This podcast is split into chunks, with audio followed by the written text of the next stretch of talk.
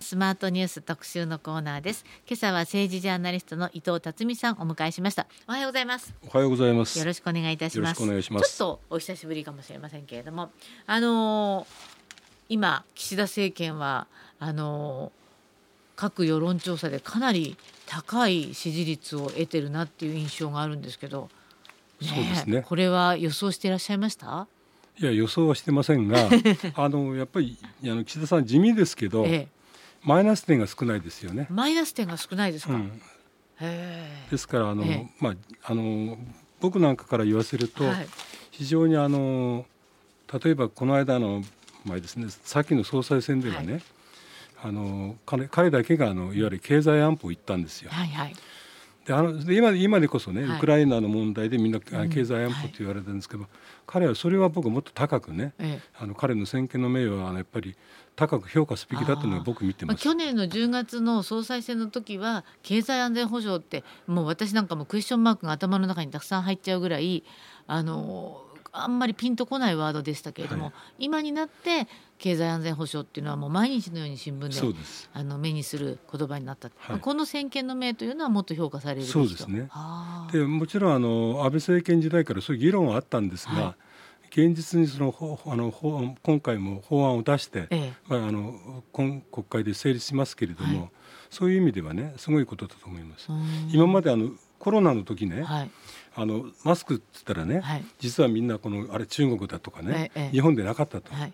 そこであこれはまずいなとうん。いうことで、まあ、あの始まりましたよね、はいはい。だからマスクがなくて、うん。足りなくて、うん。日本国内で生産できなくて、もう中国からも持ってこようと思ったけれども、え要するにあの、まあ、言い方悪いんですけれども、なるべく安いものを海海外で作って持ってこようとするわえけでしょ、はいはいだけど本来企業というのはそうでなくて、ん。やっぱり社員もいて、ん。株主もいてい。ろんな方でやらなきゃいけないのに、とにかく金儲け優先は良くないというのが、あの岸田さんの考えだと思います。じゃあそこの部分はあのなかなか先見の明があったとそうです。いうことですか。はい。そうですか。あのまあまさに今おっしゃったことがあのこれちょっと前に「夕刊富士」に伊藤さんが、はい。あの短期集中連載していらっしゃったところにも書いてありますけれども、あの岸田さんといえばあの宏池会で、まあ、今岸田派ですが党内の基盤そんなに、まあ、数的には強いわけではなくてだから総裁選の時にはある意味かなり苦労しましたよね。そうですね。しかもあの、安倍さんや菅さんの時と違って、ええあの時は圧勝したわけですよね2人ともね。安倍さんも菅さんも、はい。はい。今回は、えあのしまあ、最終的には決選投票えはいになって、高市さんと、えはい。そうですね。で結果的にはあのまずその支持したグループが最初から岸田さんを応援した人とはい。同じ派閥の中でもですよ、うん。党内の応援した人と、ええはい。まあ、決選投票で岸田さんに回った人がいるわけですね。はいですからそういう人たちはまあ微妙です。うん。でおそらくまあそ後で話が出ると思いますけど、はい。これはまあこの人事はね、ええ。総裁選のまあ論功行賞的な人事ですから、ええそれはまた後で申し上げますけどね。はい、だからとにかくええ。まああの目配り、はい。気配り、ええ。もう党内世論調査、ええ。それ方々に。ええ。だから昔はあのまあああ古い話だからわからないと思うんですけど、僕に言わせると非常に我慢とええ。辛抱にまあになんていうかすごいまあとにかくじっとしてが今は我慢ですよ、そういう状況にあるわけですね。え岸田さん今でも我慢ですか、もちろんです。とにかくあの、ええ。選あのほら安倍さんなんかでもね、ええ最初はね、ええ。あの石破さんと決選投票やった時は、はいはい。それは弱かったんですよ。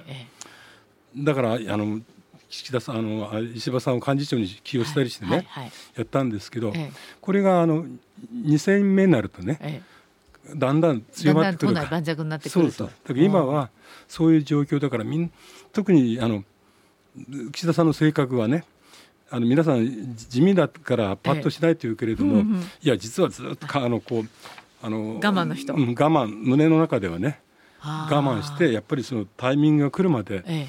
ちゃんとと目配りして、えあ。ーー固めていこうという人だと思います。そうですか。はあ、あのー確かに岸田さんって安倍さんに次だよって言われていながら、まあ、変な話菅さんに先を越されちゃったわけじゃないですか、はい。そこで普段普通ならすごく怒るはずなのに、あんまり怒らずぐっと耐えたところがちょっとすごいなと思っていたんですけど。すね。まあまあ次の人あの後継指名したわけじゃないけれども、でもまあね、まあまあそういう雰囲気がね、ええええーだからそういう気持ちもあったでしょう、はいはい。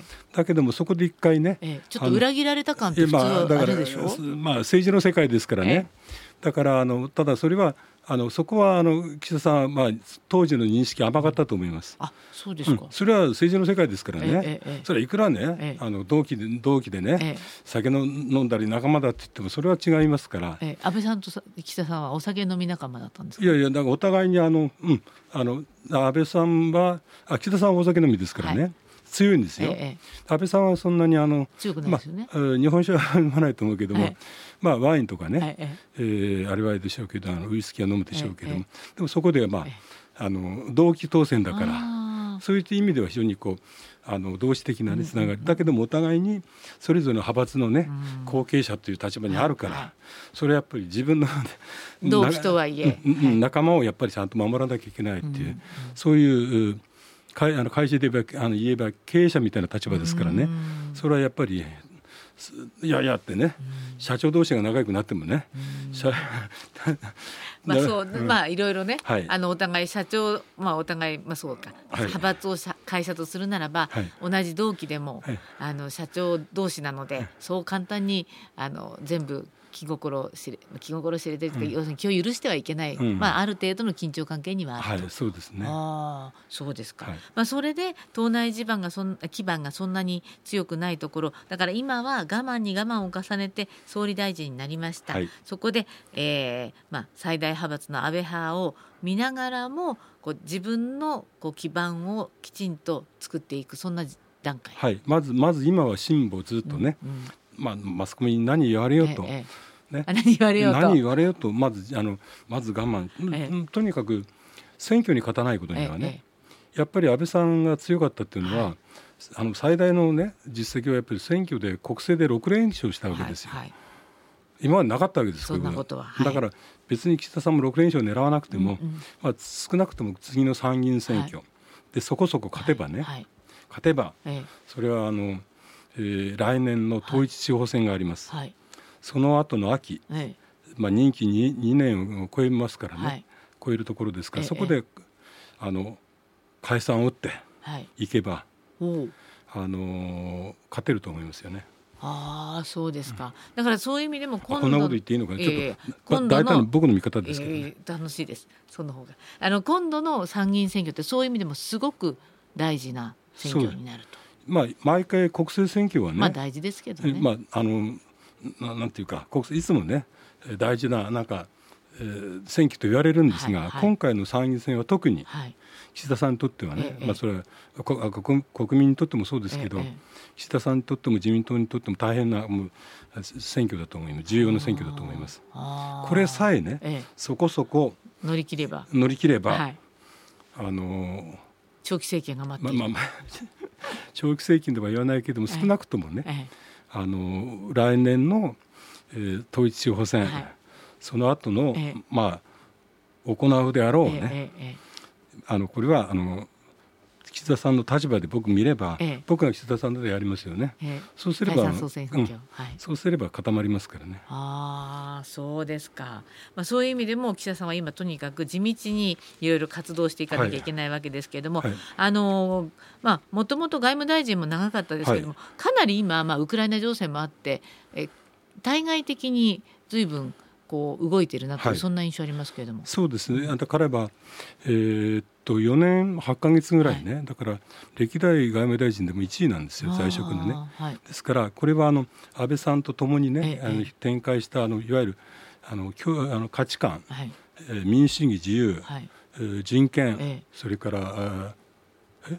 民主主義人人権、はい。もう一つなんかあるんです。ええ。それであの価値観を共有した国々はい。との間にずっとこう安倍政権の時に彼は4年8ヶ月ね、はい。外務大臣としてやってるわけですから、ええ。このあのこのあの価値観を共有した国と、ええ。まあ、今どんどんどんまあ話は進めてますよね、はい。だからこれは共通の基盤だと思います、うんうんうんうんそこはロシアとか、はい。中えー中国とか北朝鮮とかねちょっとあのいわゆるこうあのまあ民主主義にこう、ね。まあ、非民主主義って言えば変だけど、ちょっと違うところでね、だそういうところで、まあ、あの進めてますから、え例えばあの、まあ、今国連が非常に、まあ、機能してないと言われ、まあ、前からそうなんですが、はい今回露骨に分かったんですけどそうですね。だから EU とかねクアッドとかそういうところがこう、今掲げた価値観を共有する人たち、ええあの国がね少しずつこう結束していけば、ええ。それはまあまあ変な話鍵括弧第二の新しい国連になる可能性もあるわけですよ。今機能してないわけですから。まあ、でもそういう意味で今岸田さんの動きというのはなかなかうまくやっていると評う価してまくやってる。したたかにやってるとと思います。したたかにね。あのまあこういう表現はよくないかもしれないけど、非常にこうなんかねヘラヘラしてねなんかっていうけど彼はすごいやっぱりそういう点ではあの、えしたたかで、ええ。それ同時にあの真面目ですよ。あの政政治家としてもそうだし、人間として人ね間として。僕みたいなええ加減な人間と違って 彼すごいやっぱり真面目ですよ。だから例えばあの、ええ。まあ、僕あのあの記者会見なんかで見てるとねあこの人は真面目だなと思うとねあの安倍さんなんかはまずね質問されてもね、えーストレートに答えないでまず自分の主張する、はい。それからあの質問に答える、ええ菅さんはあらかじめどんな質問でもねあらかじめ決まったことを自分の頭の中で言う。あ岸田さんはちゃんとあの相手の質問をメモするんですよ。で最初最初だから2回目の記者会見でね僕当たらなかったけど見たらあの幹事社の人がね、ええー、さ3点質問してねええ。でか最後に「以上2点です」って言ったらさ、ええ。岸田さんメモ見て「あ3点ですね」って言って、それぐらいきあの真面目。真面それがもしかして国民に伝わっているのかもしれませんが、えー今朝は政治ジャーナリスト伊藤辰巳さんをお迎えしています。後半もお話引き続き伺いたいのでどうぞよろしくお願いいたします。目ありがとうございました。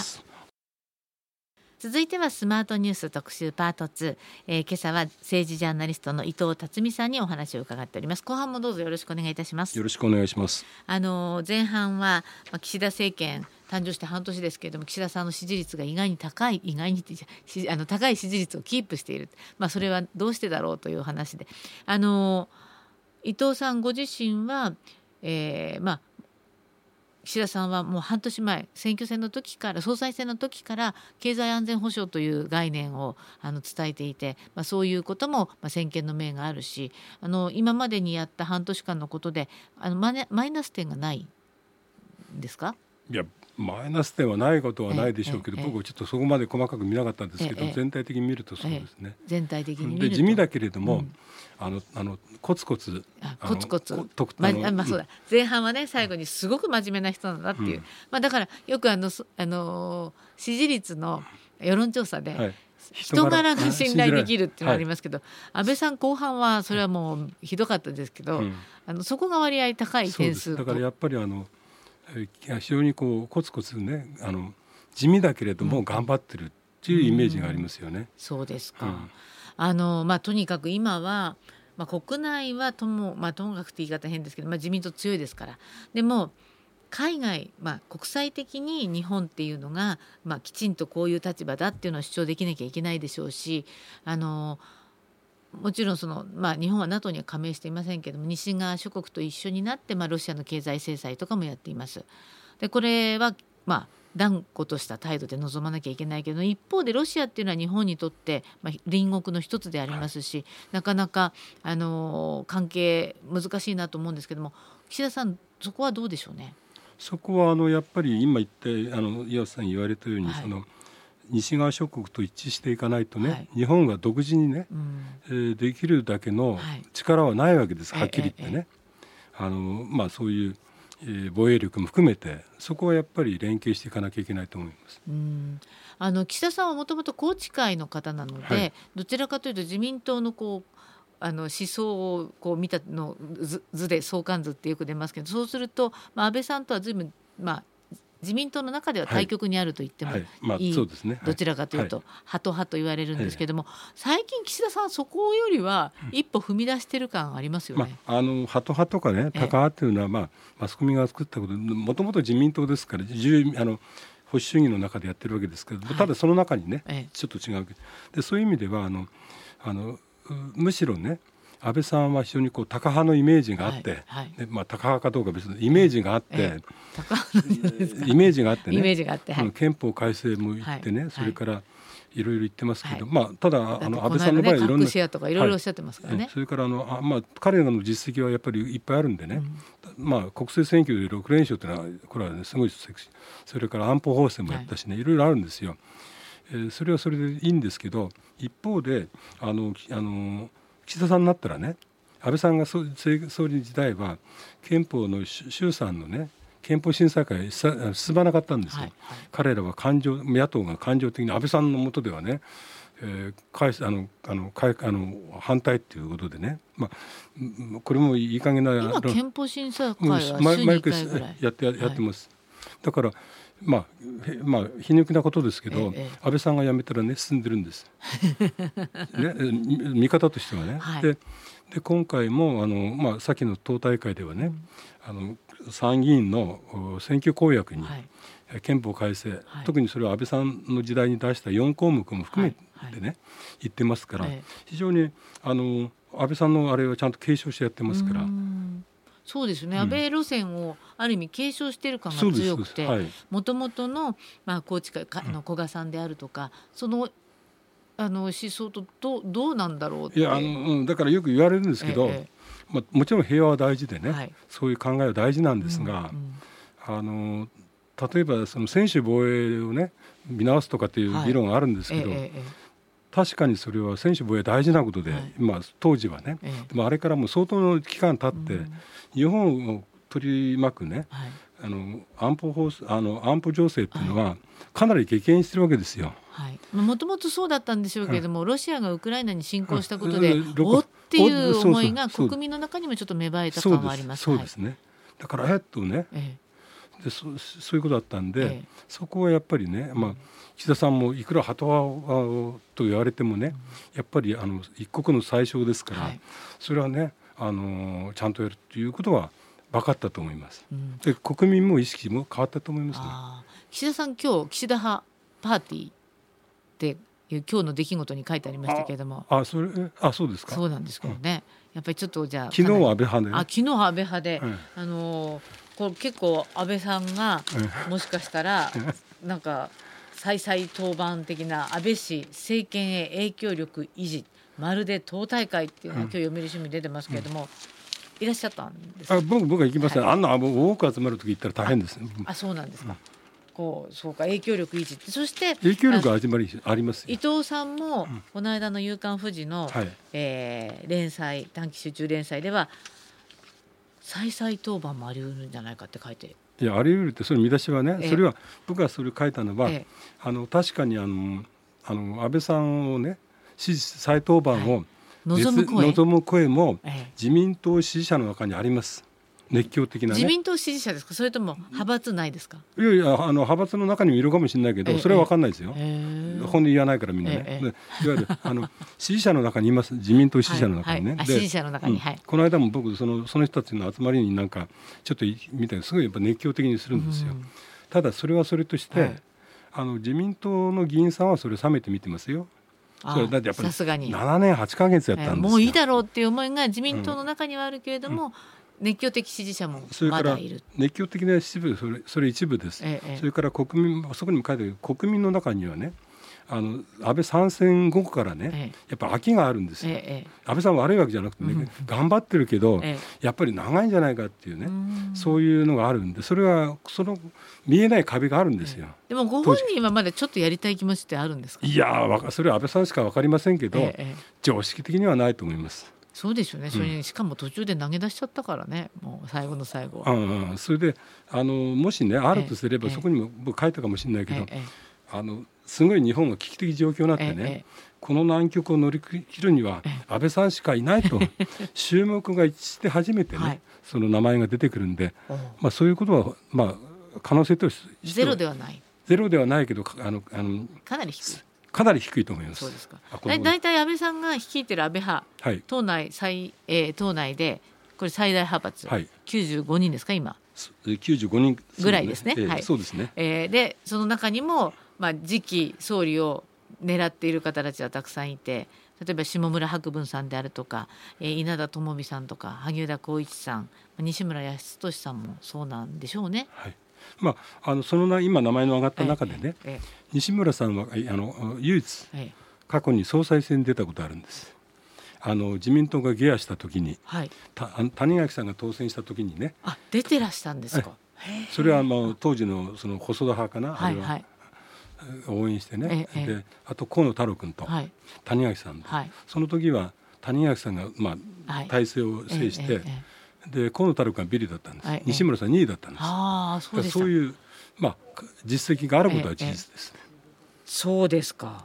はあ、なんかいつも下村博文さんが出たいけれどもなんか断念みたいなそんなイメージなんですけどね。えそうですね。あまあだからまあこの候補っていうよりかこの名前上がってる人はみんな出たい人です。ええだけども、ね、稲田朋美さんここでもやっぱり議員になったからには上を目指しますって言ってくださったんで、はいはい、ああと思ってね。だからやっぱりなりたい人少なくとも自民党の議員はね、うんうん、衆議院は議員になったら、ええ。やっぱりそれは総理大臣になりたいと思って目指しますよ。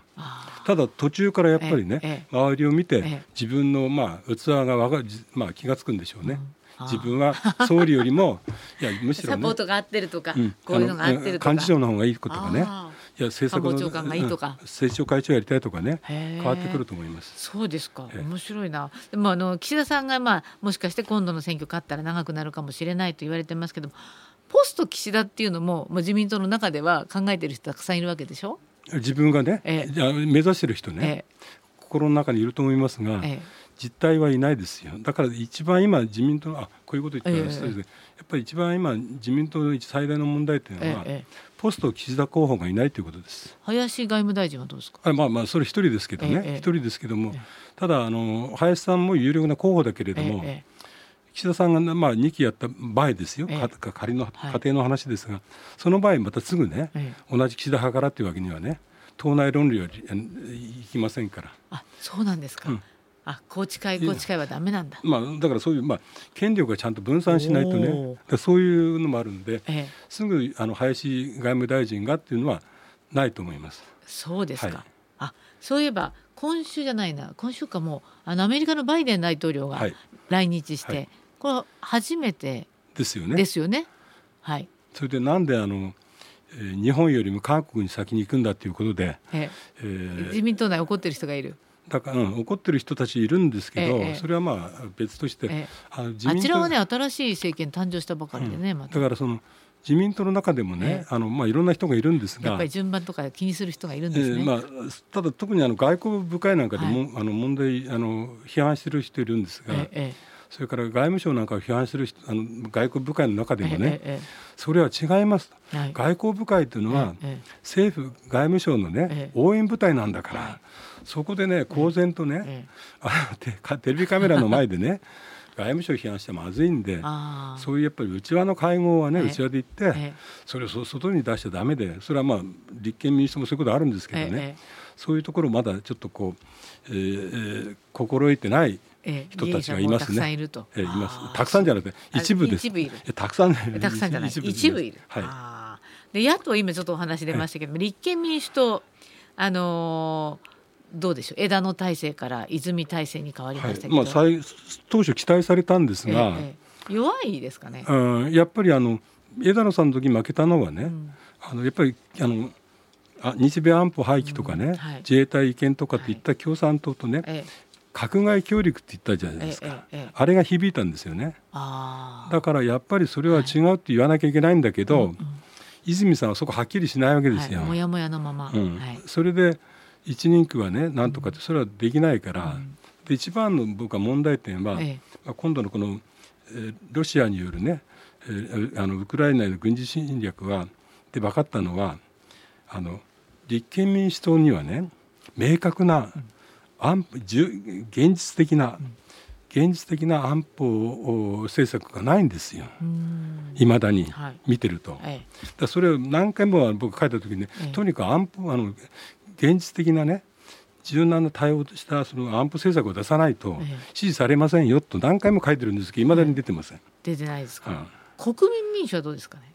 ああいいんですけど、えあのまあ、玉木さんはああいう実直な人で真面目でね、えはい。従来の何でも反対の野党から脱却したことはいいですよ。うん。ただ今回その平成4年度の政府予算案に対して賛成を言いました、やっぱそれいいですよ、ええ。いいんですよ。ええ。ただ彼はあのいろいろ言ってますけどただ論理的にはね政府案政府予算案に賛成したらはいやっぱりあそれで関連するね、うん関連法案に全部賛成しなきゃいけないんですよ。うんうんうん彼の頭の中に予算案だけ賛成あとは、ね、えーぜひひでと。はいというそれはちょっと論理的に破綻すると思います。ああ。国民民主もなかなか厳しいですね。はいああ。維新はこの間伸びましたけど。あ伸びましたけどただあれは要するに立憲に対するね、ええ受け皿がなかったね受け皿がなかったことですね、ただ今回もええ維新はかなりでも、まあ、候補者出してね、ええ狙ってますけど、ええまたここへ来ていろんな問題が、まあうん出てきましたね。ましたのでねどうかなと。うんまあ、京都は取れるんじゃないかな。ああ、そうですか。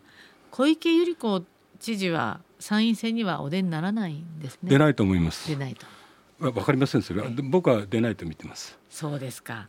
まあ参議院選挙に、えー、7月ですからもう2ヶ月切ってるので、多分永田町はもうその話題で持ちきりなんですか？んあの選挙の話題です。話題でね持ちきりなんでしょうね、あの国民はあの全然まだそんなモードになってないし意外に冷めてるっていうことを、まあ、議員の皆さんが分かってほしいしそれをどうやってねこう取り込んでいくかってちゃんとこう巻き込んで選挙になってほしいね。まずちゃんと地元に帰ったらね、ええ。有権者を回らなきゃダメです。そうですね。参議院も衆議院も含めてね。ね、そうですね。まさに。だからあの私たちの関心が上がるようにねいなったらいいなと思いますけれども、えー今日の特集のコーナー政治ジャーナリスト伊藤辰巳さんにお話を伺いました。どうもありがとうございました。またぜひよろしくお願いいたします、はい